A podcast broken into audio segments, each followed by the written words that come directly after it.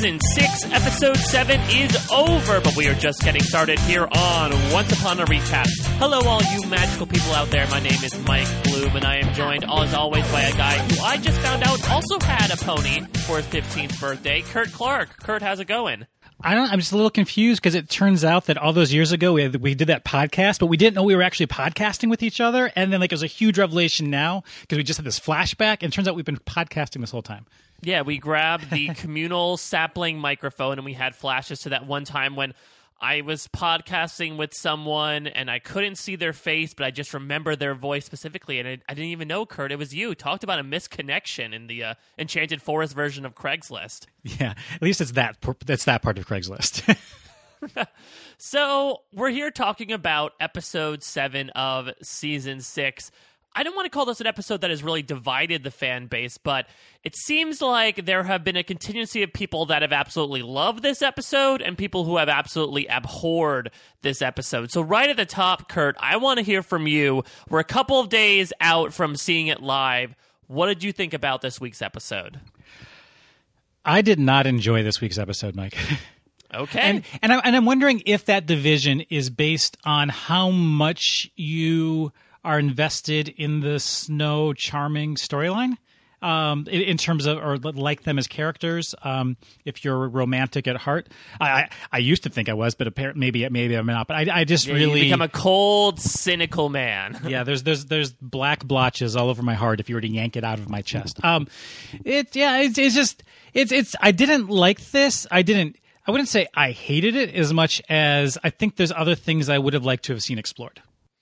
Yeah, I've gone through a little bit of flip flopping the past couple days because right after the episode aired, I had a very vocal and immediate reaction to the episode. I thought it was stupid. I thought that the episode was useless. That uh, why did I just spend 40 plus minutes watching that when nothing happened? And then over the course of the past couple days, I think the episode does have its merits. I feel like my opinions might have been clouded by the flashback, which I will say by far was the worst part of the episode to me. Even worse than Gold and Regina making out in the pawn shop, if you can believe it. I did not like the flashback, and I'm sure we'll get to it. But I did enjoy what was going on in the main storyline of Storybrooke. Now, again, did anything really happen aside from the last 10 minutes of the episode? No, but it also brings up an interesting point here. I would argue this and last week's episode Kurt, do you think we're seeing some fluff here in Once Upon a Time season six? We're not doing half seasons, so they can definitely plot out these longer term storylines like we've been talking about throughout the season.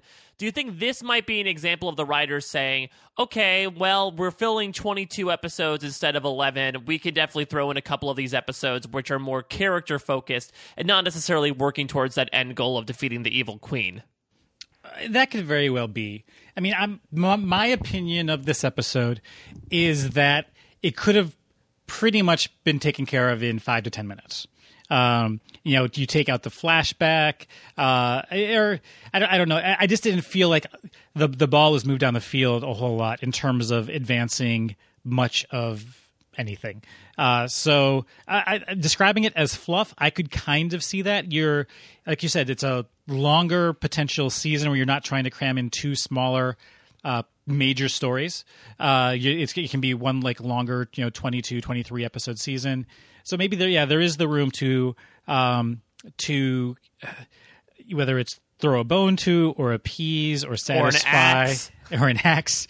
Um, the, uh, to, to, the to, to, the people who are in, wanted to see a little bit more charming in snow. Um, I mean, maybe this you know saves us from them having uh, kind of. I think what we saw in the the, the like an eleven episode story arc is you saw like sub stories within single episodes. Just like okay, we didn't need that fifteen minutes of snow and charming. At least like this maybe gets it all out of the way in one episode. Mm-hmm. And I think we got closer to solving the problem that has existed with those two characters the past couple seasons, in our opinion, of they were like the main characters in the first couple seasons and then they pretty much once they got together they were pretty much relegated to the back of the ensemble while everyone else was bringing forward your uh, your your flavor of the weeks if you will or flavors of the half seasons. So i am happy that at least they got this episode and we'll talk definitely at the end about what the ramifications might be of this twist of how essentially uh, Charming and Snow seem to be taking shifts in that only one of them can be awake at a time, the other one has to be under a sleeping curse, which might make things a little interesting. Yeah, I don't, I don't know if this will go over your head or not, uh, Mike, but I, I, I was kind of take, thinking of this as the Ladyhawke curse. Um, have you, have you, did you see that movie? I did not. Um, uh, I believe it is Rutger Hauer, and I can't remember the the female lead. I don't think it's Susan Sarandon. Uh, I just saw Rocky Horror Picture Show last week, so maybe I'm getting that confused. But basically, uh, Matthew Broderick's in it as well, and it's this uh, woman and this man who are in love with each other, and they're cursed such that I believe uh, she is a hawk by day and he is a wolf by night. Uh, spoiler alerts, uh, but this is from the 80s, so you know uh, that that's on you. Um, so basically, they were in love, but every time that the sun set, you know, she would travel, she would transform back into a woman just as he was transforming into a wolf, so they could never end up being together. And Matthew Broderick was like the like the the knave to Rutger Hauer's knight. Um, so the, the, curse very much reminded me of that in that um, it's not a day and night thing, but it's more of like that old uh, whose line is it anyway uh, game of sitting, standing, lying down down. Whereas as long as oh, one yeah. of them is uh, one of them is uh, is sleeping, the other has to be awake. Well, I don't think anyone in podcast history has ever compared Ladyhawke and Whose Line Is It Anyway in the same breath. So breaking, kudos to you, Kurt. break, breaking new ground here. But, breaking but, new ground. But you, but you, you do kind of bring up an interesting point, and, and maybe this is the where what I'm going through is there's so many characters that I'm much more interested in than Charming and Snow. So maybe that's why I feel this way. And the maybe the way I and so it's kind of circular reasoning in that maybe I don't feel as connected to to Snow and Charming because they just haven't had a prominent role. And so maybe if if this was to become a major storyline and they were to actually kind of you know start to take a little bit more of the foreground for a, a, a, you know you know three four five episodes. Maybe just because i'm now used to seeing them on the screen they're actually getting something to do. Maybe that i would end up kind of just liking them because of the exposure if the reason that i don't care for them is due to the lack of exposure. So i know if if this happens for a couple more episodes my tune could change well, that being said, though, let's start talking about the flashback narrative specifically, which sort of just completely goes against everything I just said. If we're going back to the grand analogy we made last season of if each character's timeline is a big blank wall. The more times you go back to that well, you are starting to paint in a historical timeline of that individual this was by far like the most microscopic flashback that we possibly could have painted in. Kurt, I'd be intrigued to hear from you before we start getting down to the nitty gritty of it. What did you think about the idea of going back to Snow and Charming and how they first met, even though they didn't realize it in the Enchanted Forest? I thought it was completely unnecessary. I mean, they they kind of. I mean, the writers could have twisted it such. I mean, they figure out that the you know let's talk about the the, the sapling. Um, they figure out that the sapling appeared in the area where uh, Snow White found him, uh, where, where Charming was found in the woods or where Snow White found Charming in the woods, um, or, or, I can't remember exactly how it played out, but it, it's a place where they had been before, um, and so they could have very well played up that that's why the sapling is probably there. Um, I don't think they, they could have they could have had some reasoning for why the sapling was where it was uh, without it necessarily uh, having to had a flashback. I mean, they, they could have had the sapling underneath uh, the the hospital, you know, in you know below the asylum, uh, where you know he was like unconscious in bed in throughout the first season. So I, there could have just been so many more different ways to play it. Um, the one the good thing about the flashback was that I can start referring to the man in the iron mask and actually have it refer to somebody. Yeah, Although it's the Woodman. The, uh, the like B team version of Graham the Huntsman, essentially. Like, oh, here's another no, murderous yeah. mercenary in the Enchanted Forest. A a woodsman, not a huntsman.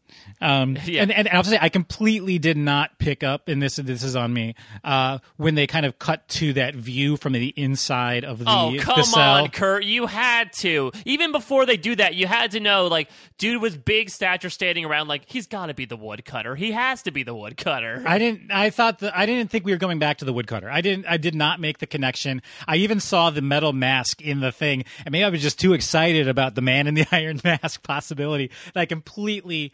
Uh, uh, you know, overlooked the whole thing of the hunts. I thought, I thought maybe that like the, he, and with the fact that he encountered Charming first before he sorry the fact that the the merchant slash woodsman encountered Charming first uh, before he it seemed like it was a little bit after uh, Snow White decided that she was going to run to the port town of Longbourn or whatever it was.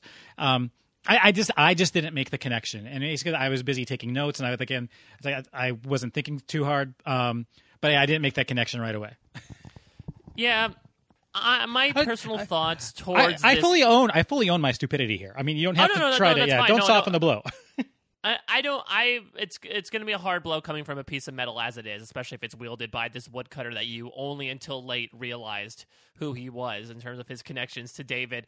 I I'm just again I'm, I might be more sensitive to this than maybe some other people. I know there are some people that really enjoyed the storyline. People said this episode felt very old school, and it was written by Jane Espenson, who I would argue is probably the best writer that they have on staff. She's penned several great episodes across the six seasons.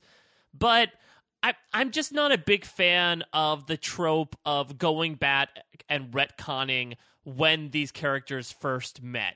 And you've seen it across a variety of mediums. Uh, one of the most egregious examples for me is in The Simpsons, uh, the classic story of Homer and Marge Simpson meeting was that they were in high school together and you know they both got detention and he fell in love with her and mayhem ensued. Then in a later season episode, they completely retcon that and actually in a similar way to Snow and Charming say like, "Oh, they actually were each other's first kiss at summer camp when they were kids, but they didn't know who the other person was because they didn't recognize each other." You can go to Boy Meets World. Cory and Topanga had that a little bit too. We're like halfway through the series, they're like, "Oh yeah, she wasn't. She was never a weirdo. They just, you know, they were soulmates ever since they were playing in the sandbox together." I'm not a fan of doing that, and I agree with you. I found no reason to do this because if the woodcutter was going to be a character in Storybrooke, he's not anymore because he's dead. We got to see a dog, which I was happy about, but we didn't see anything about like David's father. We really got no new information out of this flashback other than this is when they met and they didn't realize it and they created the sapling though. We'll talk about the sapling. I definitely called my shot when they even talked about the sapling when they said like oh it's the biggest true love i'm like oh it's got to be theirs theirs is the one big true love that causes all this other magical stuff to happen on storybrooke even when they say oh when when the blue fairy um Oh, no, sorry. When Regina casts the the locator spell, was it was it Regina or the Blue Fairy that that that cast? But, the... well, well, Blue Fairy, it's not a locator spell; yeah, it's a beacon. Sorry, sorry, the beacon. Um, uh, when she cast the beacon, uh, and they say, "Oh, that's kind of that looks like it went over to where you know we found you in the woods." I'm like, "Well, obviously." I mean, in terms of that, that even didn't clue them in. Um, so yeah, I'll, talk a little bit more about my thoughts on the the the sapling uh, when we kind of get to the showdown in the cemetery. Yeah, let's let the sapling uh, be able to grow a little bit in the podcast soil before we promptly unearth it. What did you think about when we were starting off with these flashbacks, these sort of dual tracks we were taking? I mean, I feel like we were doing two flashbacks in one, in that we follow Snow, who I guess if we're going across the grand timeline, she's not, she's on the run, but she's not you know, the badass Snow White that we see in season one yet. I'm assuming that Regina would have probably just started sending out the guards against her. She probably had just had her encounter with Graham where he ended up letting her go, so she's still trying to get her feet out from under her. And David, this is a post haircut, post Bo Peep David. Thank God. But we see them both going to a place called Longbourn, even though neither one will get there. But until they converge around the woodcutter, what did you think about having these two different tracks of story in the same episode? It felt very into the woods to me. Um, Very. And uh, uh, for for multiple reasons, not just the the, the, the least of which the, is that the, they, they went into and location they went to. Yeah, exactly. Um, you know, cap, uh, lowercase i, lowercase w, um, as well as capital capital. Uh, and and and again, I think one of the reasons I like Into the Woods is the you know the mixing of uh, characters and stories. Um, but here, these you know these are characters obviously that, that share this a, a similar story. Um, I was I actually uh, I kind of liked the the dual track approach. I, I again, my my discontent comes more from the I, I wanted to see more progression of the overall story of the season. Um, maybe I just need to pump my brakes a little bit, slow slow my roll because we're going to get like again not a, not an eleven episode story arc, but a twenty two one. So exactly, think, think think think of half season like a big stretch of highway where your speed limit's sixty five. Think of where we are now as like a residential area where your speed limit is like thirty five or forty. I mean, I think I would have enjoyed it more if it. We've seen several shows kind of take on here's now here's the story from this person's point of view. I think X Files did it amazingly in their in their first run through. I think I can't remember if it was their their if it was Bad Blood or the, the one that kind of involved vampires, where you see the story from Scully's point of view and you see it from Mulder's point of view. Um, I, I think that would if they maybe kind of steered into that a little bit more. Um, yeah, we don't see them seeing each other, but it would have been interesting if, uh, you know, uh, yeah, you know, Snow White sees this woodsman as this, you know, big hulking brute, but Charming sees him as this more normal person. But again, we don't really necessarily we haven't been brought up to see that you know Snow White and Charming see the world in completely different ways. But I, I think it's so I think it, it, I've seen it done better in other things, and I think there's other characters you could kind of do that to that would be more fun with.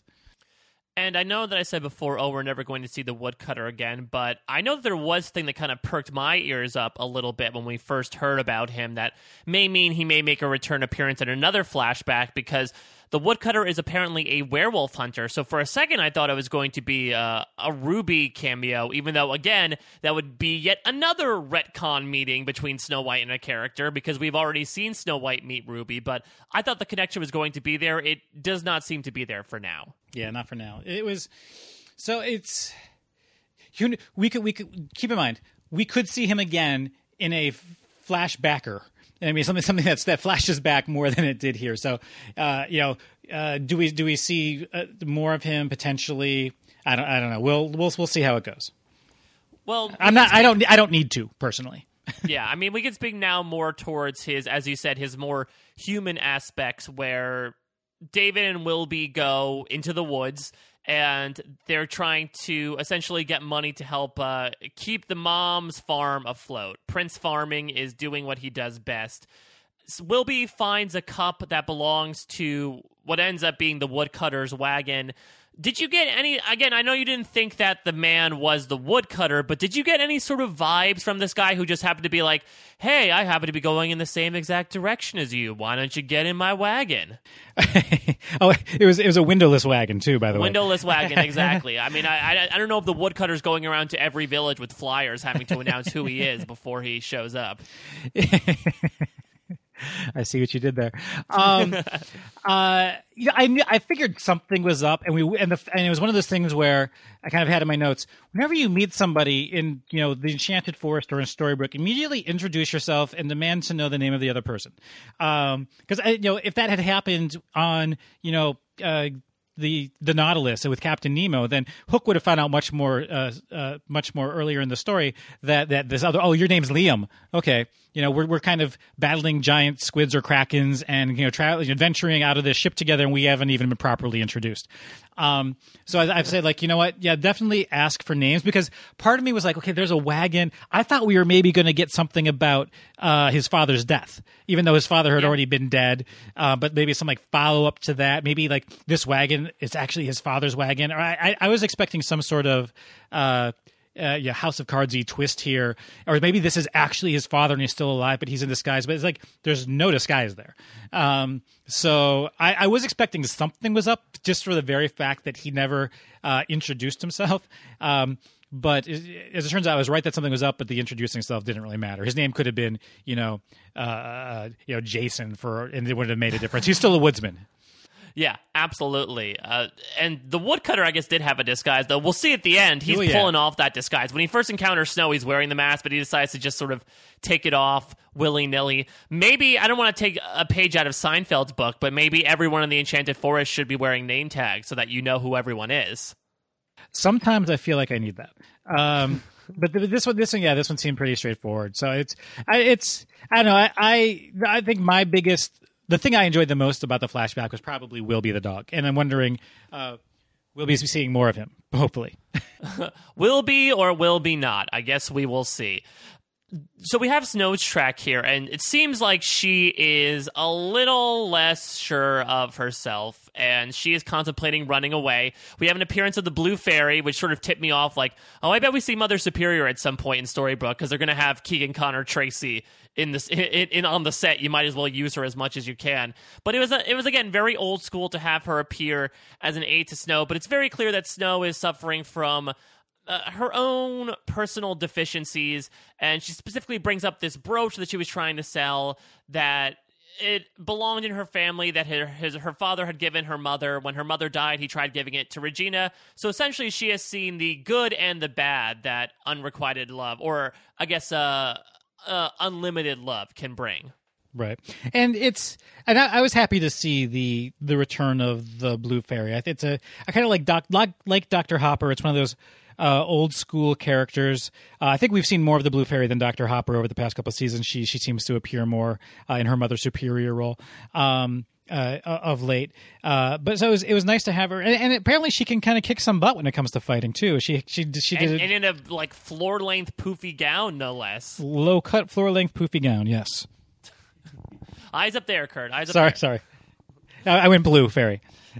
Yes, you want full bloom fairy. So, uh, David quickly realizes uh, if you take rides from strangers, you definitely should not drink with strangers. As it turns out that Woodcutter was trying to use Wilby all along to use his wannabe bloodhound sense to track down Snow White it seemed like he does so very quickly because when David comes to, she's locked away. We had this one scene where she's like, "Oh, he's coming back. Please go." And David goes. Kurt, did you think because it, well, it'll be a few scenes before we come back. Do you think he actually left her behind, and that could have been a reason for the misconnection?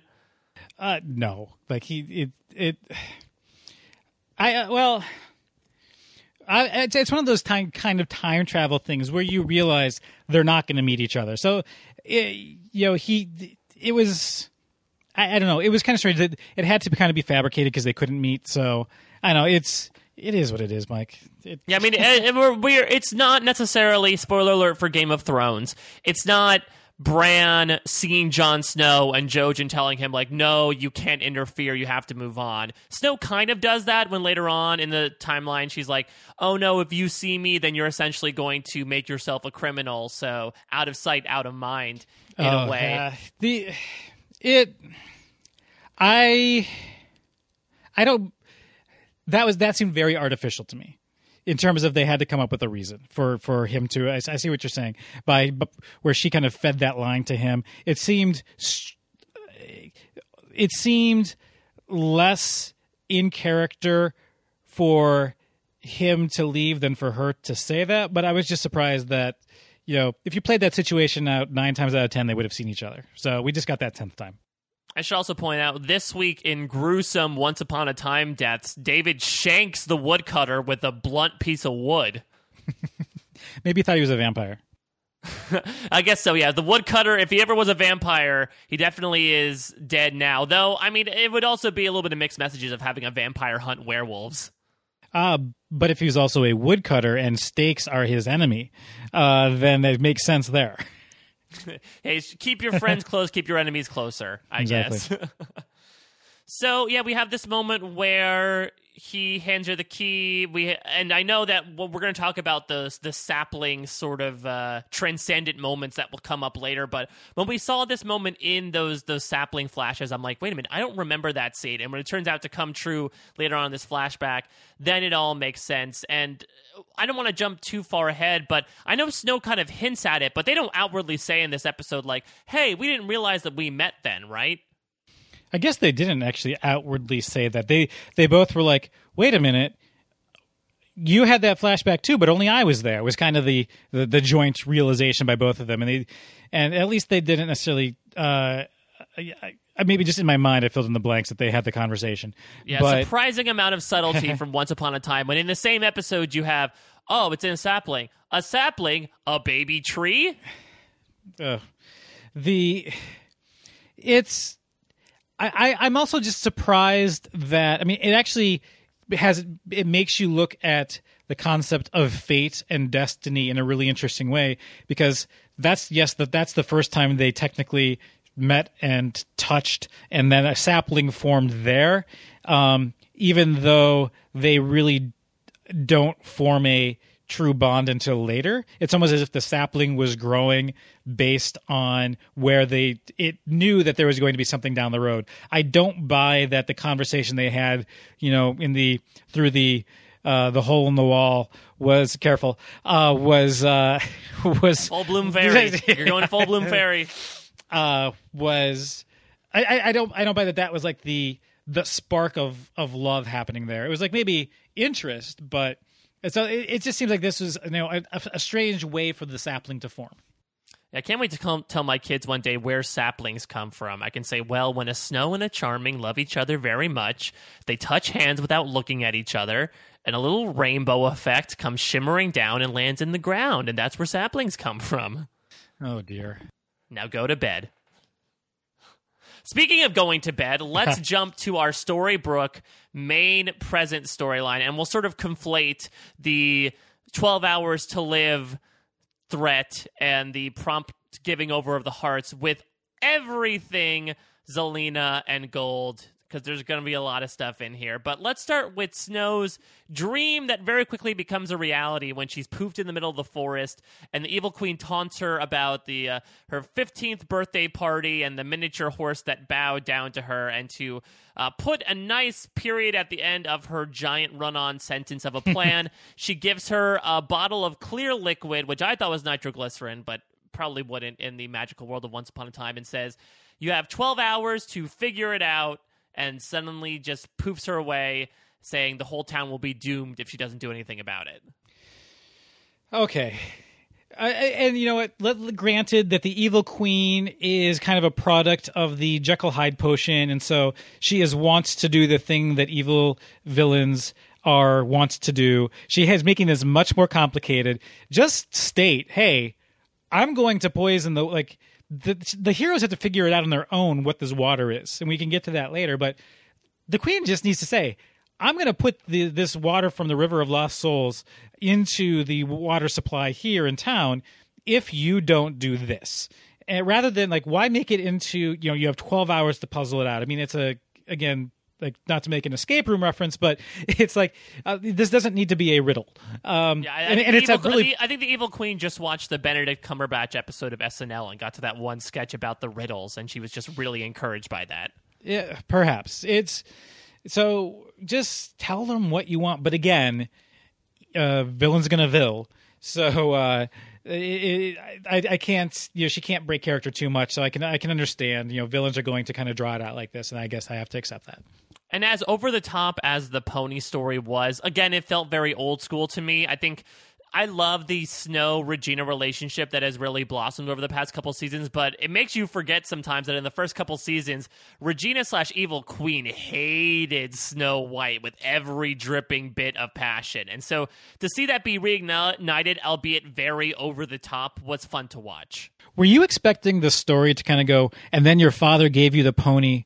And you didn't even ride it once. Or you know it, he did everything to bend over backwards to make you happy that one time and you just completely just completely went unnoticed by you. But no it was like yeah and she loved the pony and the pony was great. And I, I didn't quite go where i thought it was going which actually kind of was amusing to me Well, because again, and I know that Snow White has definitely shown her faults a little bit, but she still is the fairest of them all. And I think yeah. one of the running jokes with Regina's relationship with Snow is that she would essentially take everything she did and turn it into a negative. Like, oh, you donated to charity? Well, you're just giving them safety in the world when they need to learn about the harsh reality. what about the hundred charities that went hungry because you didn't donate to them because you gave, you know, yeah, exactly. So that therefore you're you're screwing over a hundred charities and really supporting one and giving them inflated egos. You're the worst, Snow. Yeah. Oh, Regina.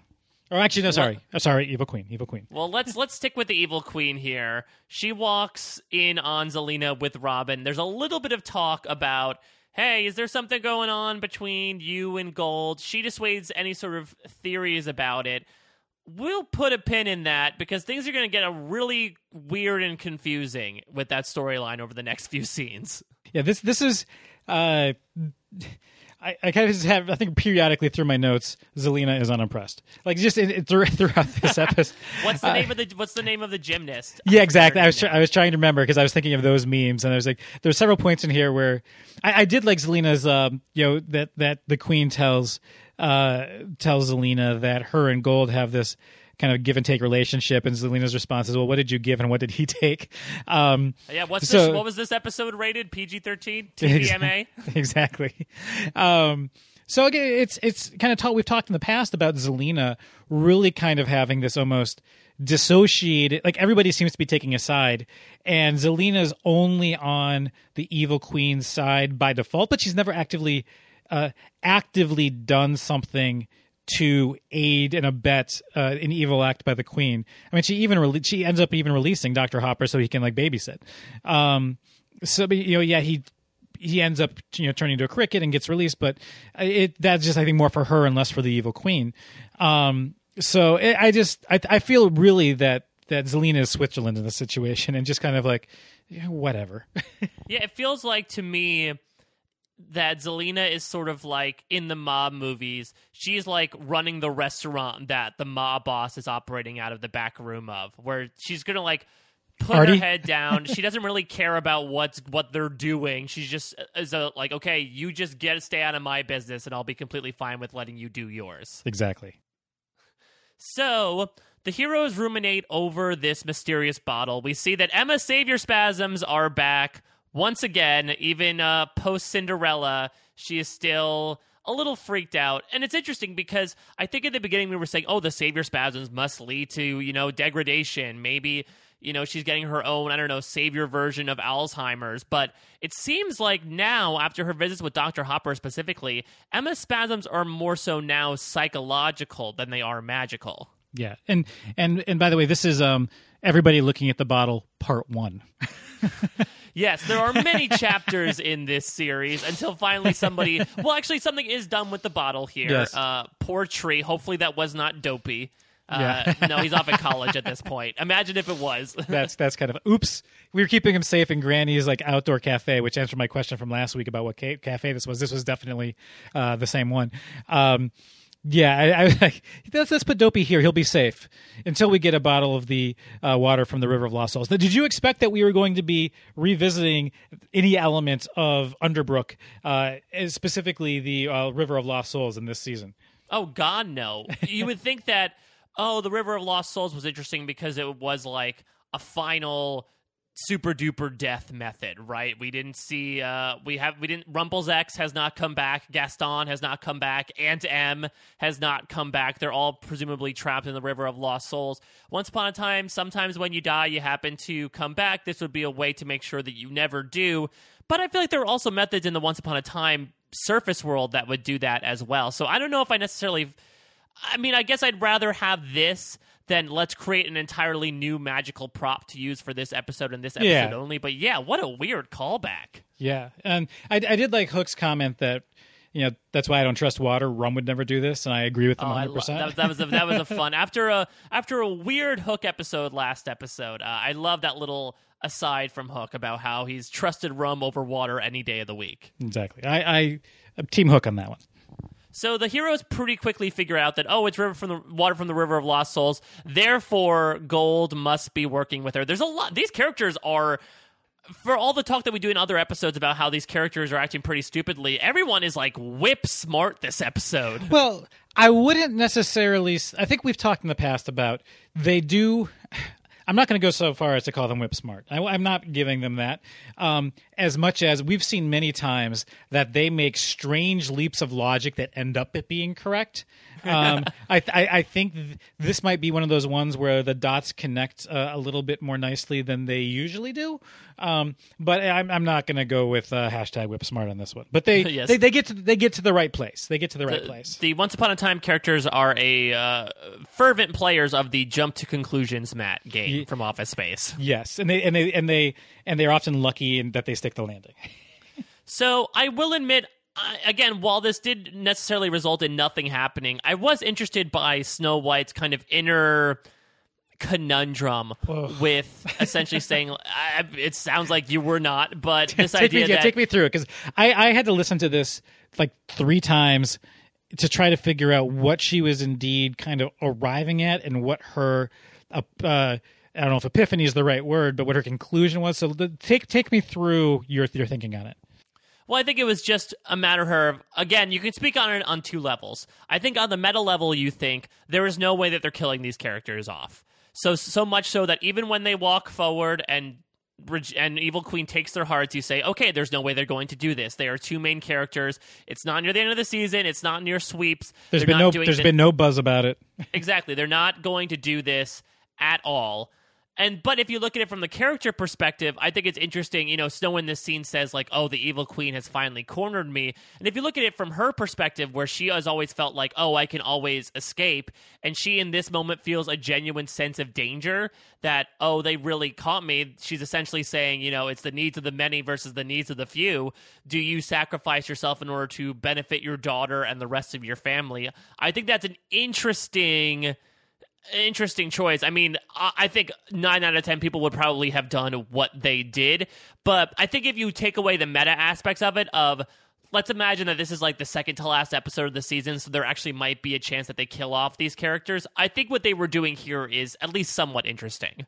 What threw me more, I think, other than where she landed with that, I agree. That was that I, I had more issue with the whole like, you know, what if this all is the path that leads to Emma's death and leads to her vision? Like, I was confused by everything leading up to where she got. Yeah, the yeah, the, the Emma argument made no sense for That's- me. I think I think you just stick to a simpler path and you say, okay, do I essentially offer my own death, have this woman get the revenge she has desired for so many years in exchange for saving all the people that I love? And again, it might be an easy decision just because of the sheer magnanimity of it, but I think that's definitely a more interesting path to take than saying like, but if I do this, am I just being a means to an end of Emma getting stabbed by someone under a hood who may or may not be another version of her? here's here's what the solution is. You get into the town square with a megaphone. Attention, people of Storybrooke. Do not drink any water for the foreseeable future that is not bottled water. And you're done. She was just going to poison the water with the river water from the River of Lost Souls. Like, just tell everybody, don't drink the water. Solution. Well, did she say she was going to? I mean, and I say well because the well might have been a part of it too. Let's remember that when at the end of season one, when Gold brews that curse that eliminates magic from the town for a little bit, he poured it in the well, and that smoke came pouring out throughout all, all of town. Do you think there's a chance that Evil Queen could have done that, and so they didn't even need to drink the water? Just the the pure essence of the River of Lost Souls would have permeated the entire town instead. I think that's a stretch. I, I we we were not. There, there's nothing that we were told that led me to believe that what that she was going to basically, you know, you know, throw the River of Lost Souls into a vaporizer and then basically gas the whole town. I mean, I think I, I got the very strong impression she was going to poison the water of the town, and and and not, as opposed to. Um, basically bring a river of lost souls curse upon the entire town uh, I, I i just i just don't buy it based on what we saw i'm not buying it uh, much more simple solution than them sacrificing themselves. Well, let's move on to a subject that I'm sure you're less sore about. Looking at the bottle, part, Part two, two. featuring Belle. exactly. It was it was so fun last time. Let's invite somebody else to the bottle watching party. No, actually, two special guests. She leaves, and Oh, then yeah. Blue comes in. yeah, it's, again, it's it's one of those improv games. You can only have so many people on the stage. It was like she came, she left, so Belle, so Blue had to come in. Yeah, And I still don't understand because Belle's going to have a track that's completely separate from the rest of the characters this episode. But she sort of is in this episode, I guess, to get tied back to the main story. But she essentially tells her, like, yeah, I can't do anything. Bye. Yeah, it's it's. It's like they really quick as as whip smart as we they were in this episode. They really quickly narrowed their options to the options that the queen gave them. Either you give up your hearts or I poison the town. There was never any talk of, you know, let's, you know, let's figure out where the queen's got this water or like what's the water source and can we negate it or can we can we steal it or can we, you know, destroy it somewhere or or something. It was always those two options. Like isn't there a way to like kind of bring the battle to the queen as opposed to simply uh, taking the 12 hours to agonize over which of these two decisions we make? It's not a Yes. choose your it's not a choose your own adventure book where you get one you can either turn to page 52 or page 65. There's many more options and you guys are much more creative than that. Come on. What if they took the bottle and like threw it over the town line? Because I don't, I, I still don't know. I can't remember if the uh this the magical barrier is still up. But it's like when you were talking about that, I was thinking about the scene in the Dark Knight with the two ferry boats, and you have the detonator for the other boat, and that one guy just throws the detonator out the window. Sometimes the easiest choice you have to make is no choice. So that that could have been interesting if they decided to go that route. We haven't actually seen anybody leave town. The closest that we had, I guess, the mo- the closest evidence we have is a we don't know how far offshore the Nautilus went, and b uh, you know, did technically did Emma cross the town line when she was showing Aladdin the uh, car wreck, where she hit the Storybrooke sign? Was that technically crossing the town line by just a matter of feet when she was showing him that? Um, not completely sure. Yeah. So my guess is that Yeah. because there's no currently no overarching curse on the town that they could leave if they wanted to. I mean, Dopey went off to grad school. That's true. He seems to be fine, unless again, Storybrooke is showing its ever expanding uh, landmass, and there's a college in there as well. SCC, Storybrooke Community College. But then, why would anyone want to work at Mary Margaret's high school? Well, you have a limited number. There's probably maybe double doing double duty. I mean, yeah, That's I don't true. know. Yeah, teachers get paid crap, so they probably have to double up on teaching in multiple schools. So let's talk a little bit about this sapling. I know we spoke about it at the beginning of the podcast and a bit with the flashbacks, but this idea that there is this piece of magic, it's sort of a MacGuffin in that it's a, Blue thinks it's one of the, the only things that can really trap Evil Queen. It uh, was started to grow as a, from a spark from the first true love, which we have already spoken about and given our thoughts on. Uh, so there's a possibility that this sapling could be in Storybrooke, but the problem comes with none of them know where it is. Obviously, the sapling does not own anything, so a locator spell would not work. They can set up a beacon, but then the other guys are going to know what's going on as well, unless they're distracted. Yeah, exactly. And you know, I I did like the introduction of the beacon spell and kind of the little twist that and and you know, it makes sense because it's a beacon spell that it's like we can't we're not the only people who are going to be able to see it just an FYI. So I did kind of like the internal logic there we got from that specific uh, new bit of magic that was introduced. Yeah, I like it as well. And again, it means that we're we don't keep going back to the well, uh, for lack of a better Yeah. term, with the locator spells or other random bits of magic. I'd be interested to see the beacon otherwise, and because I also like the inherent disadvantage in that it's not just your party that can see it; everyone else does. The timing of the plan is a little awkward as well because we're about to get to them laying out Regina's part of the plan with duping Zelena and the evil queen. But why did they choose to send up the beacon in terms of if we're, if we're running that things are going, you know, in the same timeline in chronological order, why did they wait so long to set up the beacon? Um, I I'm not entirely sure. It's um, uh, I I guess we just needed to uh, get the other stories out. I, I'm I'm not entirely sure, Mike. That's a good question. I got no answer for you. I mean, I don't know if they had to have lunch first. I mean, it is a, it's very important that they all have good diet regimens, considering how much running around they do. But I don't want to bury the lead too much here, Kurt. Let's talk about Zelena coitus interruptus. Well, I think that's maybe a bit of a strong uh, characterization of what was going on. It was just like a kind of Heavy Uh, petting. heavy petting. Um, you know, uh, you know, catching the runner out at third rather than getting them getting a home run.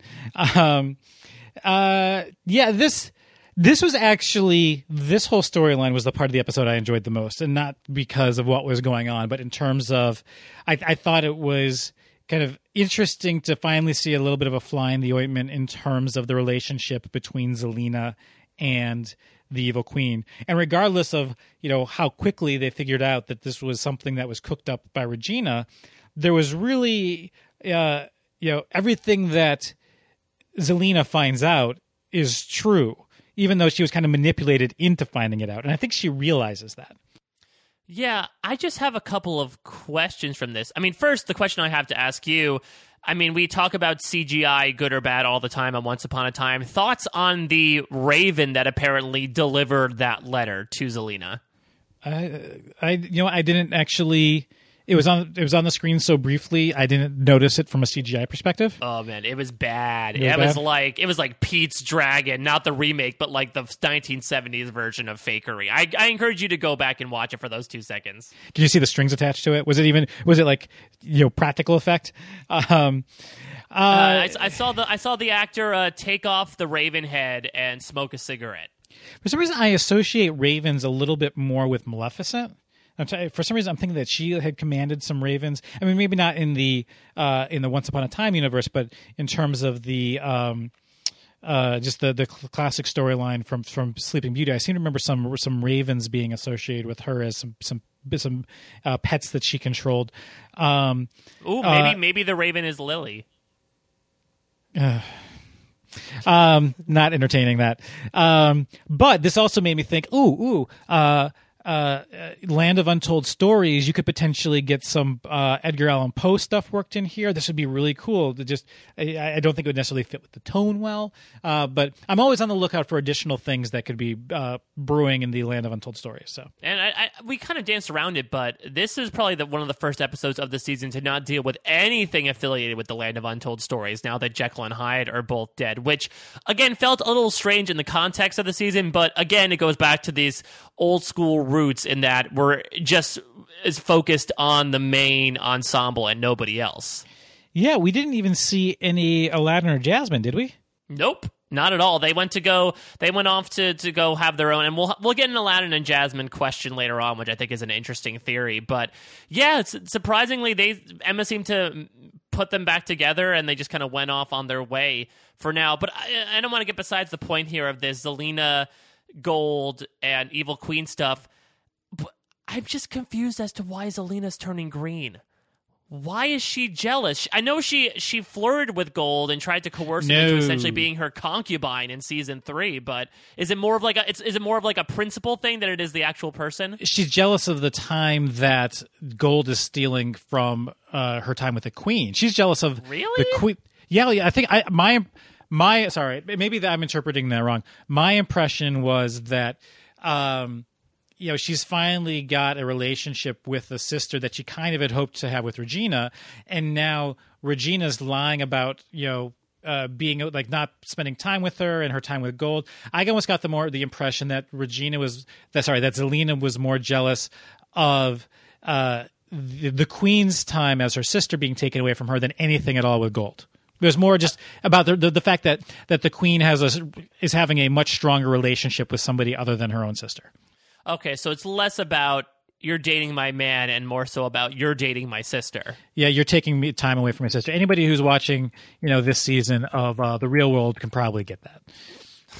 Yes, lots of bad blood between Zelena and Evil Queen at this point. Yes, good, good, good, good, good one. All right, so I guess that makes it up a little bit for me. I was just confused, but I don't. I feel like even if that's the case, it doesn't make up for that that cringeworthy line about Zelena saying, you know, there's. They said, why don't we go back to someplace more comfortable? And she says, oh yeah, how about a bed of lies? Perfect That was- line. perfect line to storm off to. Yeah, as Jane Espenson, I love you. I talked you up previously on this podcast and many others, but uh, not one of your best there. Not one of your best. It's it's fun, but it's like that's It was it was full soap opera. It was full Yeah, soap yeah, opera. I was about to say it's definitely there are many soapy elements of Once Upon a Time, especially as of late, and that was that this whole thing is definitely one of them. But let's talk about what our heroes are doing. They follow the beacon to the riverbed, which, as you mentioned before, hey, hashtag TBT. This is where I found Charming when he washed up on shore, and they happen to find a trapdoor is around there as well. Hmm, I wonder what that might be linked to. But let's talk about this one Emma and Hook scene here, where Hook is trying to comfort Emma, who again is sort of going through the savior spasms. We sort of glossed over the point that the heroes are going to try to attempt to trap the evil queen in the crypt. Uh, and so they're sort of cleaning it out of any magical objects so that she won't be able to get her hands on them. But this is the perfect time for them to kind of have a heart to heart where Hook is going to essentially kind of give Emma a nice nudge on the chin and say that she can do it. yeah, yeah. I think uh, uh, Jessica Frey asked in, on Twitter if if we were going to have a uh, a regular segment devoted to a story time with with Hook. Um, I, I think I think he needs to work on his delivery a little bit. Um, but um, but yeah, this this was a, a, a, strange moment in the crypt. But nothing but strange moments happened in the crypt. So that's very true. And yeah, God only knows they might have gone full Robin and Regina afterwards. Yeah, exactly. But question: Is Emma the sapling? I, I just had this in all caps in my notes, Mike, and I don't know what I meant by that. So I thought maybe you could clear that. No, I know. I think it's it's it's an interesting idea because now that the sapling we're about to talk about evil queen appearing and essentially sapping the uh, cracking the sapling in half and sapping it of all its energy you have to wonder oh no that thing's gone they can never resurrect it but the sapling and emma are both products, products of, true, of true love, love, technically yep maybe I think that's what I must yeah. have must have meant because I said because I think right before that I say true love can break any curse you can overcome anything. Are we trying to? Uh, it, it was the sapling does it exist in multiple forms? Is it, I guess then Neal would be the sapling, uh, unless like their love is diminished. Um, you know, second child yeah. syndrome. Second child, uh, it's the second child's worst dream come true that their older sibling gets more of the attention. Exactly, and, and this and this is and um, yeah. So we'll we'll see. Uh, we'll we'll see if there's any more reference to the sapling moving forward. And that'd be interesting because, again, Emma would become yet another savior. That now she's essentially in charge of, you know, helping to save her parents as well, which would either help or hurt her, considering that she's kind of teetering on the edge right now of insanity with being burdened with all of this savior stuff. Savior stuff. So we talked about this a little bit, but do you have any more thoughts about the actual finding of the sapling in the cave and the evil queen subsequently breaking it? I I kind of do uh, in terms of you know we she she takes it and I'm not sure if we were meant to believe that broken in half it then kind of crumbled into dust or ash or if that was something that she had done to it. My, my, I, am leaning a little bit more towards the former um, that it just kind of had, had died. Um, it really didn't end up having any role other than to re- basically remind them of you know how much you know true love they had. I think I refer we were chatting by text, and I think I referred to the sapling must have had a hallucinogenic contact poison that caused them to have a shared flashback, which reminded them of how much they actually loved each other, and that's going to get us to just you know let's move forward and, and just you know give our hearts to the queen. Um, unless the it's one of those things where you know, true love can never die, so the sapling can never die, and whether it lives on an Emma or um, I, I I would actually be a little bit more okay with this episode if we actually see a return of the sapling uh, in some form or another, and kind of hinting that you know the queen can't destroy the sapling as easily as she thought she could. And if it ends up actually kind of having a bigger role in some way, then the, if this was kind of all a setup for something more versus simply, and it ends just so they can basically hand their hearts over, then I think that could be interesting. So I'm hoping that there's a little bit more with the sapling than was just seen on the show. It is interesting that when Charming and Snow grab the sapling, again, they're going to go through those, as you just mentioned, hallucinogenic properties where they essentially see their entire lives before them. But they don't take that as a hint that they might be directly affiliated with the sapling. They just thought it happened to be one of the sapling's powers that, hey, if you happen to touch that with your one true love, you get to see everything that you two did together. Exactly. So it's it it. I, that's why I just they, they talk about this as a really powerful item. I just have a hard time believing that it can be destroyed simply by snapping it in half. Yeah, it definitely will not. I mean, hell, we got two episodes out of the Olympian Crystal. I'm sure we're going to get at least two episodes out of the sapling. We got a lot more episodes of the Olympian Crystal and Survivor than we did in uh, Once Upon a Time. yeah, we got nearly 14 episodes of her, or 15 if you count a recap. There you go. So Snow is once again trying to figure out what to do. She's looking over uh, the crib, but not the baby, and that's another thing that you know might have been a little bit of a, a thorn in her side. Is that if I do sacrifice myself, hey, I do have a kid here who remember that whole storyline where I had to get back from the underworld early in order to take care of my son. that would suck to leave him again. Exactly. That that was that was a fun one. Yeah, but David's there to comfort her, and this is where he brings up the words uh, they, that they heard. Knowing you believe in me means I'm not alone, and that's when Snow again started to put the pieces together. Of wait a minute, you were there when I said that, but again, she doesn't make it that explicit because they need to run off to the middle of the cemetery because it is almost time for the deadline to expire and for us to find out whether or not the town will drink the water. Yeah, and that's good. The whole, you know, having someone believe in you means you're never alone. Kind of a callback to the whole, oh, someone will always believe in you from the Aladdin Jasmine storyline. Mm-hmm. Absolutely. And again, if we're going to Into the Woods, no one is alone. It seems to be a prevalent yeah. theme. Yeah, minus the scarab. The, the, the, the scar- yes. scar- scarab is less than sapling. Definitely. If we're breaking our uh, our S our uh, our magical objects that begin with S. That's the power rankings that we have going right now. So let's talk about this showdown that happens. First, we get this little like aside where Zelena kind of taunts Belle. I know that we talked about at the end of was it episode four or five? I think it was five when Belle goes to drop off the ultrasound, and we almost thought she was going to walk in on Gold and Evil Queen, and they skirted it for a couple episodes. But now this is coming back to the light. But we'll put a pause in that for now as Snow and Charming show up. They decide to willingly sacrifice themselves. She takes their hearts she monologues, she puts them back in their chests, and sends them on their way. And by that, I mean putting Snow under a sleeping curse and then poofing her away. Right. And were you also under the impression that, okay, so uh, the episode will proceed with. Uh, I, was I was hoping like Charming is going to have to like travel through these different worlds and find out like where she being held and uh, not so much. he, he finds her pretty easily, actually.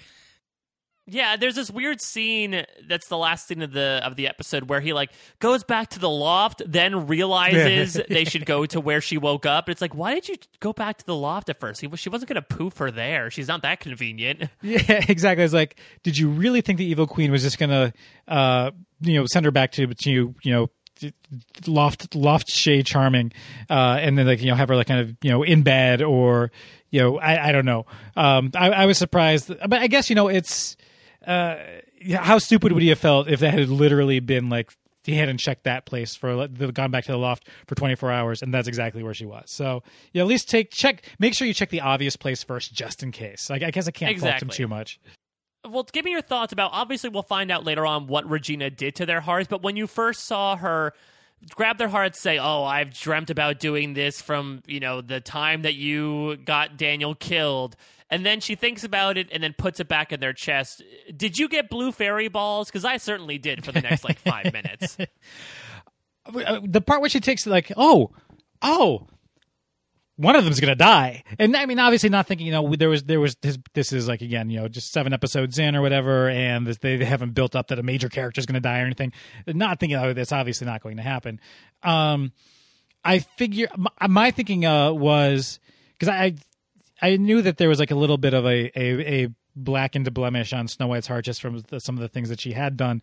Um, I thought maybe they were going to be, you know, shades of the whole uh, frozen timeline where the the mirror gets shattered and everybody is uh, the spell of shattered sight was it?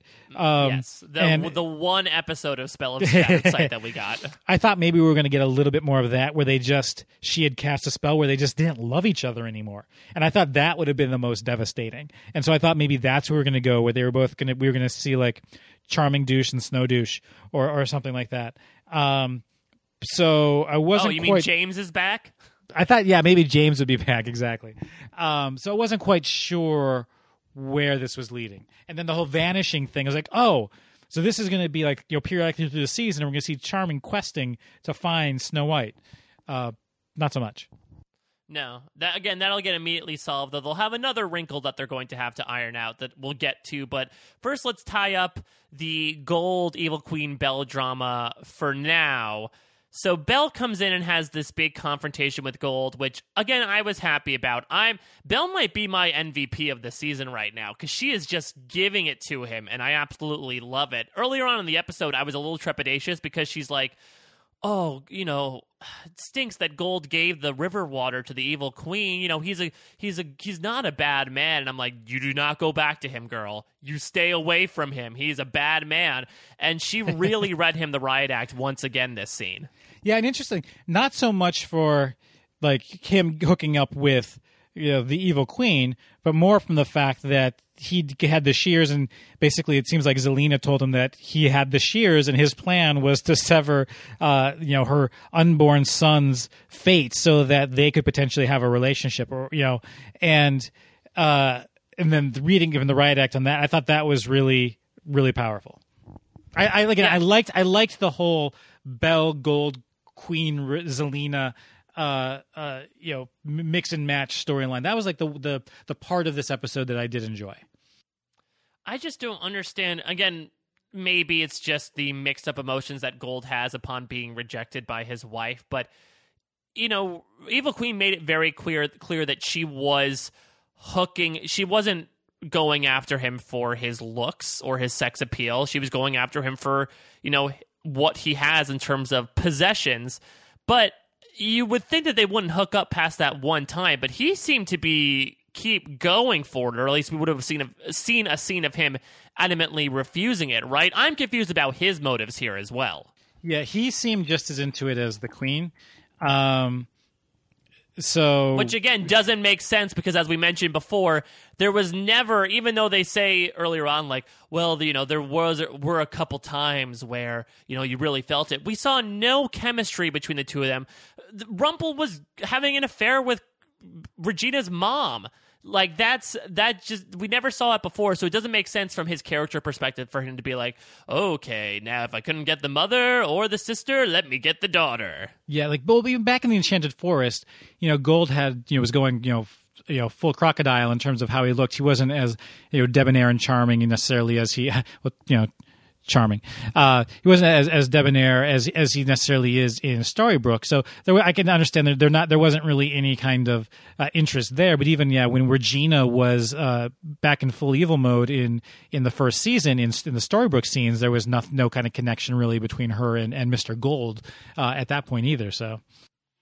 Any ramifications you could think of where Gold in his last bit in this scene just sort of curses Zelena's name? Do you think he was sort of in a loose alliance with the two of them earlier on in this episode? But do you think there's a chance that he might now go rogue once more and turn on the sisters?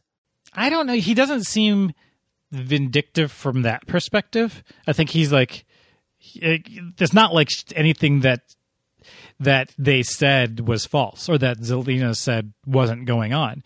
Um, so I, I don't necessarily see him I could potentially see him breaking ties with the evil queen. I don't necessarily see him um, being vindictive against Zelena because she had talked to Belle. I, uh, it, it, was more of like a Newman moment uh, yeah. from from Seinfeld in terms of you know what Gold I think was thinking towards Zelena, and maybe it's more he'll be more cautious around her down the road. But I don't see him being vindictive toward her. All right, let's talk about this final scene slash twist, and we alluded to it earlier, but in record time, Charming's able to find Snow. She's in a, glass case of emotion, like she was in the Enchanted Forest. We actually get flashes between the two scenes where he once again kisses her to wake up. It seems like everything's fine until he collapses, and it turns out that the Evil Queen put a spell on. Let's remember, we brought this up at the last episode, that they share a heart because David sacrificed himself to make the second curse happen so they could all come back to Storybrooke in season three. And as a result, the Evil Queen put a curse on their shared heart where one of them has to be under a sleeping curse at all times. So if David kiss if David's awake and David kisses Snow, David falls asleep and now Snow's awake and vice versa. So as Snow reflects, they can never be together. Very Ladyhawke. Check it out, kids. um, yeah, my notes I was like, this seems to actually suck less than the previous sleeping curses that we've seen. Oh yeah, I mean, uh, well, who knows? are they back in the fire room of purgatory?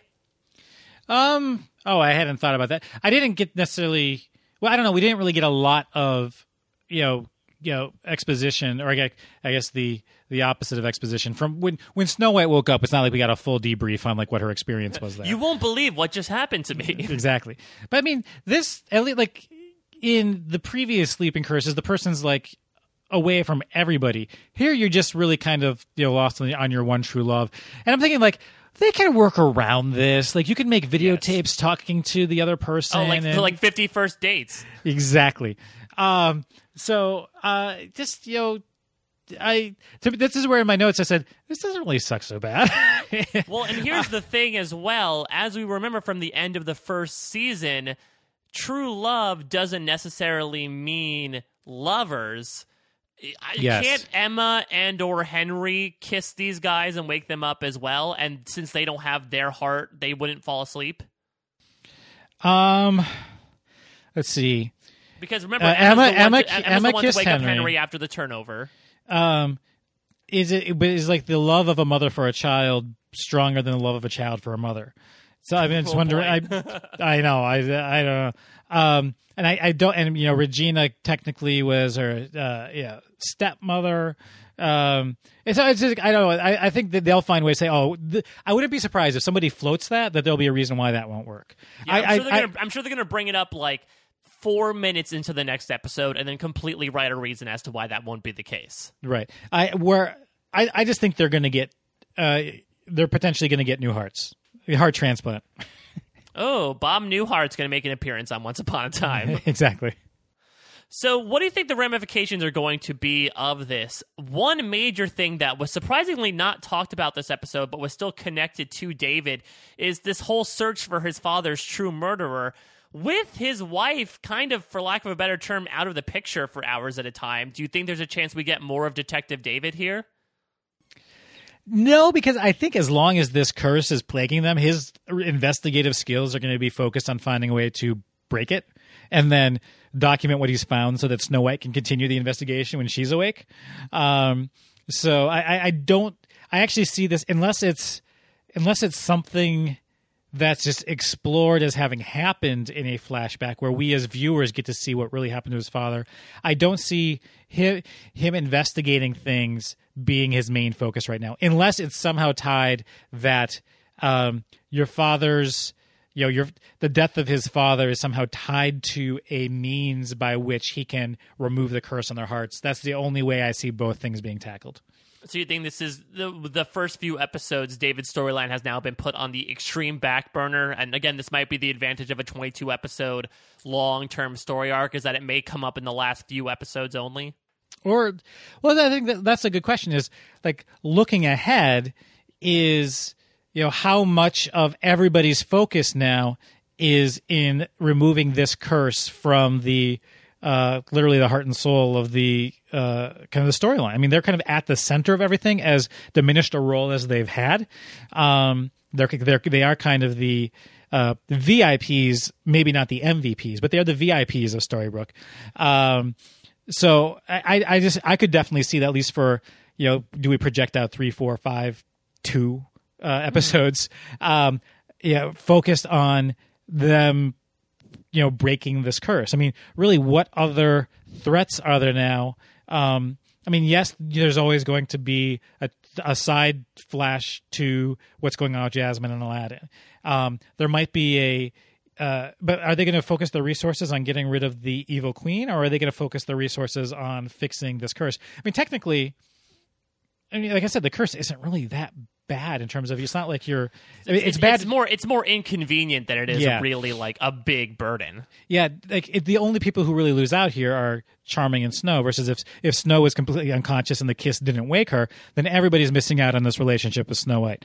Right now, it's just Charming that is, and yes, that's bad. I get that. But in terms of where they is the, is breaking that curse going to be a priority for everybody, or is getting the rid of the evil queen going to be more of a priority? I think that remains to be seen. I was initially thinking everybody would be focused on breaking the curse, but really, it's not like she's in any danger, and unless like you said, they're in that burning room while, while they're asleep, or they slowly are going crazy uh, during their their time uh, while unconscious. So um, I'm just kind of curious, like what the real pressing issue is, because we've got no threats from Jekyll and Hyde. Uh, the the Queen seems. I think it'll be interesting to see what the Queen has next uh, up her sleeve. Uh, like, I don't think she's going to necessarily just be satisfied with having you know sought got gotten her revenge on on Snow White and Charming. Um, so yeah, I mean, I'm just kind of curious. I, I could definitely see this playing out for three or four episodes. The, the the quest to remove the curse.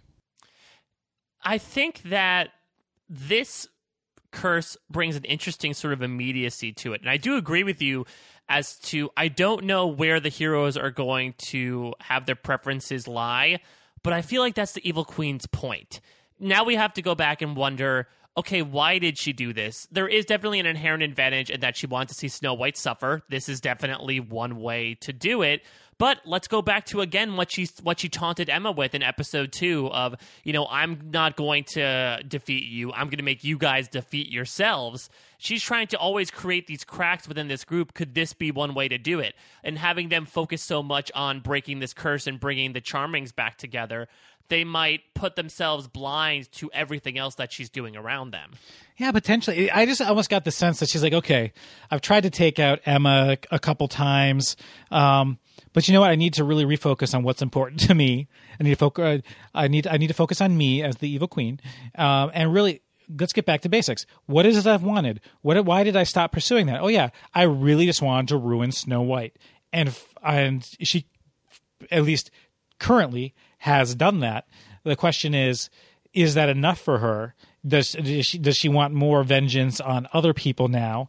Because um, keep in mind, they yeah, she that was central to the uh, Snow White and, and, Charming were central to her story, but in the Enchanted Forest, all these stories interacted. So there's potential that she would want to uh, uh, cause havoc elsewhere. Um, if Gold is no longer interested in her and she finds out Zelena had said something, is there going to be a rift between Zelena and the Evil Queen?